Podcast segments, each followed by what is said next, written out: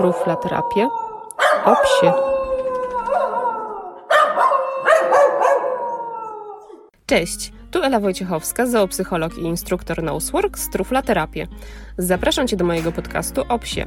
Dołącz do mnie, jeśli jesteś opiekunem psa lub interesuje Cię psia tematyka. Ten podcast pomoże Ci jeszcze lepiej zrozumieć Twojego futrzastego przyjaciela. Mam nadzieję, że spędzisz miło czas słuchając mojego podcastu. Zapraszam Cię również na moją stronę internetową truflaterapię.pl, gdzie znajdziesz wszelkie potrzebne informacje dotyczące konsultacji online oraz treningów Nosework. Jeśli będziesz potrzebować dodatkowych informacji, to zapraszam do kontaktu mailowego lub telefonicznego. A teraz zapraszam Cię już na kolejny odcinek mojego podcastu i życzę przyjemnego odsłuchu. Cześć! W dzisiejszym odcinku chciałabym się zająć tematem siej komunikacji i myślę, że rozwinę go również w następnym odcinku, a może i w kolejnym. Na początek w skrócie opowiem w ogóle, czym jest psia komunikacja i odpowiem na kilka pytań, na przykład, czy machający ogon świadczy o pozytywnych zamiarach psa, czy pies, który się uśmiecha, to tak naprawdę się śmieje, czy rasa psa ma w ogóle wpływ na komunikację między psami, no i na co zwrócić uwagę przy odczytywaniu mowy ciała psa. A zacznę może od piosenki. To zrobi się trochę niektórym osobom sentymentalnie, tak przynajmniej mi się wydaje. E, tym osobom, które oglądały Akademię Pana Kleksa. Ja oglądałam i zapamiętałam z niej w sumie dwie piosenki. Pierwsza piosenka to Jestem Twoją bajką, a druga ma tytuł Jak rozmawiać trzeba z psem. No i to właśnie ta piosenka, która miała na mnie na pewno duży wpływ, ponieważ gdy jej wysłuchałam, no to od razu chciałam wiedzieć, co robi ten chłopak, że potrafi nawiązać rozmowę z psem, no i rozumie go. Wtedy jeszcze byłam dosyć małą dziewczynką i nie miałam psa, ponieważ moi rodzice jakby nigdy nie byli zainteresowani psem. Natomiast gdy tylko pierwszy pies pojawił się u nas w domu, no to ja od razu chciałam zgłębić wiedzę na temat tego psiego języka. No i teraz po latach już wiem, jak rozmawiać trzeba z psem. Pierwszą osobą, która w ogóle zainteresowała się sygnałami wysyłanymi przez zwierzęta, był Darwin. I to on w swojej książce The Expression of Emotion in Animals and Men z 1872 roku pisał właśnie o komunikacji niewerbalnej. W ostatnich latach psia komunikacja stała się tematem wielu badań, na czym w ogóle jest mowa ciała psa. No jest to taki zbiór subtelnych sygnałów, które psy wysyłają między sobą jednak dzięki udomowieniu ten język psów w znacznym stopniu się rozwinął i psy potrafią również komunikować się z człowiekiem, stosując dokładnie te same sygnały. Głównymi kanałami psiej komunikacji są e, wzrok, zapach, dotyk oraz wokalizacja. Dla nas ludzi dostępna jest komunikacja wizualna oraz wokalna. Komunikacja dotykowa jest w zasadzie rzadko stosowana przez psy, a do zapachowej nie mamy dostępu, gdyż, jak wiadomo, nasze nosy są zbyt prymitywne, aby odbierać i analizować psie wonie. Komunikacja służy psom do unikania konfliktów, przekazywania informacji i tworzenia więzi. Psy genialnie odczytują naszą mowę ciała i potrafią bardzo dobrze się z nami komunikować. Niestety w drugą stronę jest gorzej, gdyż niejednokrotnie psia mowa ciała jest niepoprawnie interpretowana przez ludzi. I to właśnie przez tą nieznajomość sygnałów, które wysyłają nam psy, czasem tworzą się niebezpieczne sytuacje, których można by było uniknąć, gdybyśmy wiedzieli, co mówi do nas pies. Również nie znając psiej komunikacji, zachowujemy się w taki sposób, że naruszamy przestrzeń osobistą psa i robimy to, co jest niezgodne z tym, czego oczekuje od nas pies. Dlatego, aby zrozumieć psa, musimy nauczyć się najpierw poprawnie odczytywać wszystkie te sygnały, jakie nam wysyła, bo bez tej wiedzy nie będziemy w stanie dobrze zrozumieć naszego psiego towarzysza. Tylko dzięki takiej wnikliwej obserwacji możemy się nauczyć tych komunikatów i tego, co chcą nam powiedzieć psy. Dosyć często zdarza się tak, że wysyłane przez psa sygnały są niepoprawnie interpretowane. No i to prowadzi właśnie do różnego rodzaju nieprzyjemnych sytuacji, zarówno dla psa, jak i dla ludzi. Ta niewiedza właśnie e, w tym temacie psiej mowy może być szczególnie niebezpieczna w relacji dziecko-pies. Dzieci często biegają za psami, chcą je na przykład przytulać, i traktują jak takiego żywego pluszaka. No i niejednokrotnie takie niekontrolowane przez świadomego rodzica sytuacje wymykają się spod kontroli i prowadzą do poważnych konsekwencji. Badania przeprowadzone na Uniwersytecie w Lincoln wykazały, że znaczna część dzieci do lat trzech jak i niektórzy z rodziców nie potrafi zinterpretować sygnałów wysyłanych przez psy. Dlatego zrozumienie mowy ciała psa jest kluczowe w zapobieganiu pogryzieniom zarówno dorosłych, jak i dzieci. Niestety niektórym osobom trudno jest zrozumieć, że na przykład kontakt fizyczny może być dla psa awersyjny.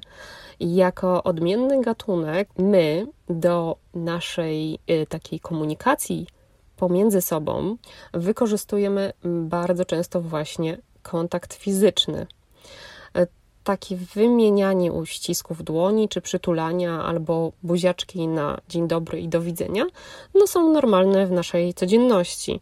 Jednak przytulanie psa, patrzenie mu w oczy, czy całowanie, no nie leży zupełnie w repertuarze normalnych psich zachowań, dlatego pies może nie rozumieć o co nam chodzi, gdy się do niego przytulamy i gdy zbliżamy do niego swoją twarz i zachować się w sposób adekwatny według niego do tej sytuacji, w jakiej się znalazł, no i użyć sygnałów dystansujących, takich jak na przykład warczenie czy kłapnięcie zębami, no w ostateczności ugryzienie. I te wszystkie zachowania są odbierane przez opiekunów i generalnie przez większość osób jako agresywne zachowania, jednak jest to naturalna forma komunikacji psów. I kiedy pies zostaje postawiony pod przysłowiową ścianą, to właśnie zaczyna używać takiej komunikacji. Trzeba mieć też na uwadze, że niektóre sygnały mogą być wysyłane bezwiednie przez psy, no i co za tym idzie, mogą być mylnie odbierane przez inne psy oraz przez ludzi.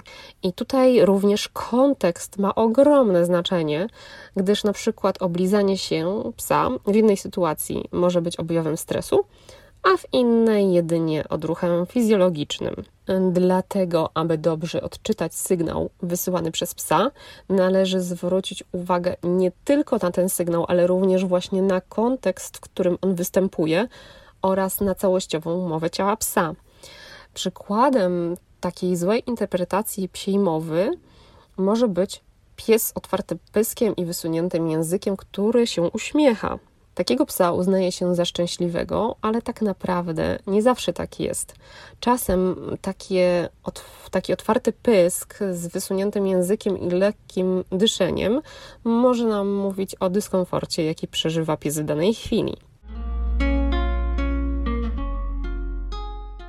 Kolejnym takim sygnałem, który jest uważany za pozytywny, to merdanie ogonem. Taki pies jest zazwyczaj odbierany jako przyjacielski, no i bardzo zadowolony. Jednak i tutaj nie zawsze tak jest. W wielu przypadkach machanie ogonem może wiązać się z niepewnością lub obawą, a nawet być sygnałem grożącym, który mówi nam o tym, że lepiej nie zbliżać się do takiego psa, jeśli nie chcemy być pogryzieni. Tutaj trzeba zwrócić uwagę również na pozycję, w jakiej trzymany jest ogon, ponieważ jest ona bardzo istotna. Psy mają dużą wrażliwość na ruch. Ich oczy są przystosowane do wyłapywania szybko poruszających się obiektów, dlatego tutaj długi ogon jest bardzo istotny w psiej komunikacji, ponieważ już z daleka jeden pies może zobaczyć ogon drugiego psa, no i odczytać zamiary tego przybysza. Jeśli sobie weźmiemy pozycje, w których może być ułożony ogon, to taka neutralna pozycja ogona świadczy o tym, że pies jest zrelaksowany, e, natomiast gdy pies wyżej trzyma ogon, no to świadczy o wyższym pobudzeniu psa. Natomiast ogon, który jest w niższej pozycji, zazwyczaj oznacza niepewność. No ale tutaj wszystko też zależy od rasy psa, bo niektóre psy mają naturalnie położony ogon pod sobą, na przykład harty, a niektóre mają wywinięty ogon do góry i zakręcony, i takie ogony są zazwyczaj trudne w interpretacji. Na co z psami, którym obcięto w ogóle te ogony, lub z tymi, których wzorzec rasy ich nie przewiduje? No, te psy mają niejako pod górkę, bo z daleka trudno odczytać, co taki ogon ma do powiedzenia. W serii eksperymentów przeprowadzonych przez naukowców z Uniwersytetu w Trento we Włoszech wykazano, że psy, które obserwowały innego psa merdającego ogonem w lewo, miały wyższą aktywność serca i były bardziej zaniepokojone niż te, które patrzyły na psa machającego ogonem w prawą stronę. Według naukowców jest to poparcie dla tezy o związku pomiędzy asymetrią mózgu a zachowaniami społecznymi. We wcześniejszym badaniu ci sami naukowcy wykazali, że widząc coś, co psu się kojarzy z przyjemnością, przykład swojego opiekuna, psy miały tendencję do machania w prawą stronę, jednak gdy tylko na horyzoncie pojawił się nieznany pies, kierunek mardania ogona się zmieniał na stronę lewą. Naukowcy Zastanawiają się teraz, czy faktycznie kierunek machania ogonem może być praktyczną wskazówką do określenia takich intencji, które ma drugi pies.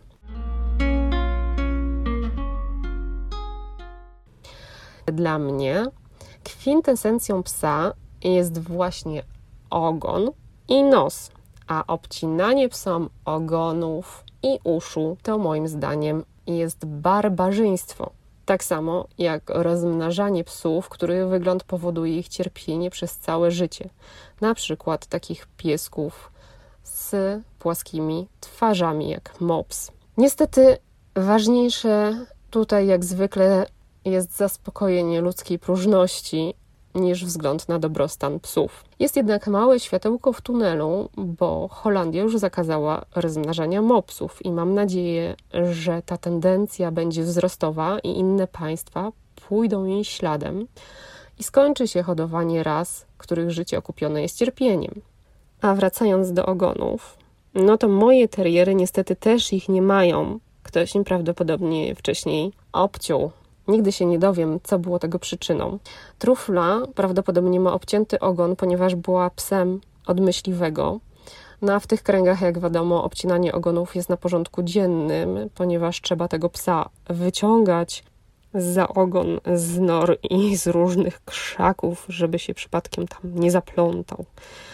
No i yy, Tutaj, pomimo tego, że od stycznia 2012 roku istnieje zakaz kopiowania uszu i ogonów, no to notorycznie można spotkać się właśnie z takimi obciętymi ogonami czy uszami u psów. Fika i Hunter również mają krótkie ogonki, choć są młodszy od trufli, więc według prawa w ogóle nie powinno się to zdarzyć. Pomimo tego, że no nie mają tych ogonów, to i tak czasami merdają nimi z zawrotną prędkością. Najczęściej wtedy, gdy ćwiczymy, albo gdy kopiemy jakieś doły, no albo gdy na horyzoncie pojawia się jedzenie. No ale to oczywiste. Gdy patrzymy na ogon, należy patrzeć na całą sylwetkę psa. Uwzględnić również trzeba rasę psa, o tym już mówiłam, wiek psa oraz stan zdrowia. I tutaj powtórzę się po raz nie wiem który już, że każdy pies jest inny i w zależności od sytuacji każdy pies może zareagować inaczej. Dlatego zawsze patrzymy na tego psa, którego mamy przed sobą i odczytujemy jego sygnały. A generalnie czego szukamy? Jakiej sylwetki psa?